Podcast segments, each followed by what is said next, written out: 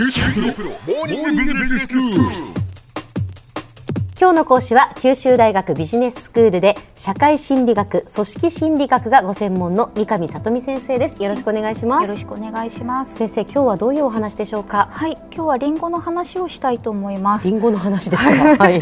とは言ってもリンゴの銘柄とかリンゴの美味しい食べ方について話をするのではなくて、はい。あの逆に腐ったリンゴを例にした話をしたいと思います。ほう、アメリカでは腐ったリンゴは隣を腐らすということわざがあるそうです。おお腐ったみかんみたいな話ですか？そんな感じです、はい。日本ではそちらの腐ったみかんという表現の方がしっくりくるかもしれませんね金八先生ですねそうですね。はいで、えっと桃を使った表現も実は日本ではあるそうです。はいで心理学でも腐ったリンゴ効果という言葉があります。うんこれは組織や集団の中に悪影響を及ぼす人間がいるとその集団全体に悪い影響が伝染して集団そのものがダメになってしまう現象です。うんネガティブな思考であったりとか気持ちや振る舞いといったものはポジティブなものよりも長く集団にはびこってしまい、ええ。集団に及ぼす影響も多いとされています。そうなんですね、は皆さんの所属している集団には腐ったリンゴはいますか？なんて聞いてしまうと、うん。いろいろな問題が起こりそうなので。ね。はい。今日は腐ったリンゴの効果の例として、ええ。メンバーのやる気をそぐような発言によって集団のパフォーマンスが低下するという実験を紹介したいと思います。はい、この実験の参加者はビジネス科目を専攻する学生でした、うん。学生たちはこの実験に参加することによって30点のボーナス点が成績に加算されることになっていました。で実験はニューヨークの証券取引所に上場されている株の動向の研究を手伝うことでして、うん。彼らの主な作業はウォール・ストリート・ジャーナルに掲載されている株式相場のリスト20万件から会社名取引量株価の入力作業をすることでした、うん。で実験の作業は10人から12人の実験参加者とプラス2人の桜で行われました。はい2人の桜がやる気のない発言をするのですけれども、ある条件においては作業開始直後監督者は短時間だけ部屋から出ていきました、う。んその時1人の桜が全くくだらないなこんな仕事やっていられないよというのです。はい。でそれに対してもう一人の桜が「君の言う通りだ。なんでこんな面白くない作業をしなくてはならないんだ」と答えることになってました。はいはい、はい。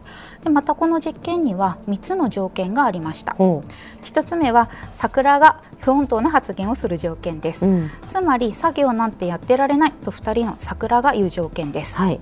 で2つ目は不穏当な発言をした桜に罰が与えられる条件です作業の見回りをしている監督者が作業なんてやってられないといった2人の桜のところで立ち止まって、うん。事務的に君の仕事は他の人と比べて見劣りがする。これでは30点のボーナス点を上げることができません。と集団全体に聞こえる条件です。ほで3つ目は集団目標が設定される条件です、ううん作業をするメンバー全員にこれまでの経験から2時間でだいたい15枚のシートに記入できると思われますと目標を伝えられた条件です、うん。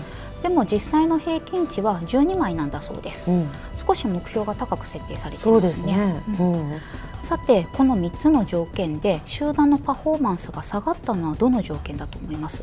集団のパフォーマンスが下がったのは、はい。まあ、例えば3つ目は、はい。ちょっと目標が高く設定されているので、はい。やっぱ頑張ると思うんですよね。あなるほどですね、うん。はい。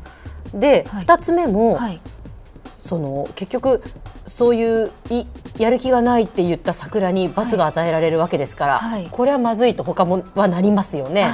じゃあとなると、はい。1つ目の、はい。やはりはい。2人ともはい。やってらんないよなっていうっていうこれによって、はい。パフォーマンスが下がったというふうに考えます。なるほどですね。いかがでしょうか？正解はその通りです。答えは一つ目の桜の不穏当な発言条件になりますでこの条件では集団の作業量が20%ほど低かったそうです。うん。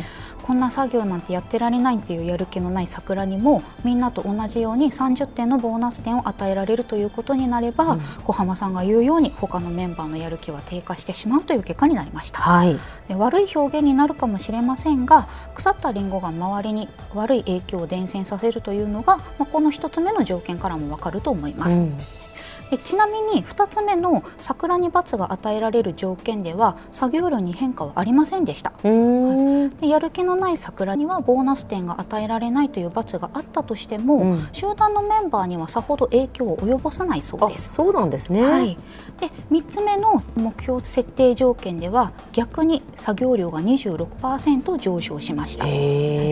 集団の目標設定を高くするとメンバーのやる気は上がるようですね。腐ったリンゴ効果を防ぐためには腐ったリンゴを見つけたらすぐに取り除くことが大事なのはわかると思います、はい、でも果物のリンゴは簡単に取り除くことはできても悪影響を及ぼす集団のメンバーを取り除くということは簡単ではないかもしれません、うん、それならばリンゴの腐食が広がる前に腐っていないリンゴを活性化させることが一つの手だとこの実験からは言えるのではないでしょうか。なるほど、うん少し意味は違うかもしれませんが、うん、例えば集団のメンバーにもしインフルエンザにかかった人が出た時、ええ、当の本人はお休みをして用心をしますが、うん、他のメンバーも手洗いうがいを入念にするなど被害が拡大しないようにしますよね。そうですね、はい、ターゲットに焦点を当てるだけでなくて周りをどうするかを考えることも必要なのかもしれません。なるほど、はい、では先生今日のまとめをお願いします。はい。集団の中に悪影響を及ぼす人間がいるとその集団全体に悪い影響が伝染して集団そのものがダメになってしまう現象を腐ったリンゴ効果と呼びます。組織や集団に伝染した悪影響は良い影響よりも長くはびこるので何とか対処しなくてはいけません。リンゴの腐食が広がる前に腐っていないリンゴを活性化させることが腐食を食い止める一つの方法です。今日の講師は九州大学ビジネススクールで社会心理学組織心理学がご専門の三上里美先生でした。どうもありがとうございました。ありがとうございました。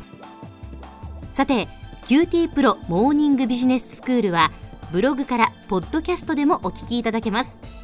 また毎回の内容をまとめたものも掲載していますのでぜひ読んでお楽しみください。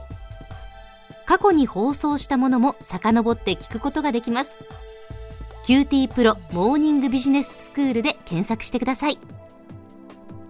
QT プロモーニングビジネススクール。お相手は小浜もとこでした。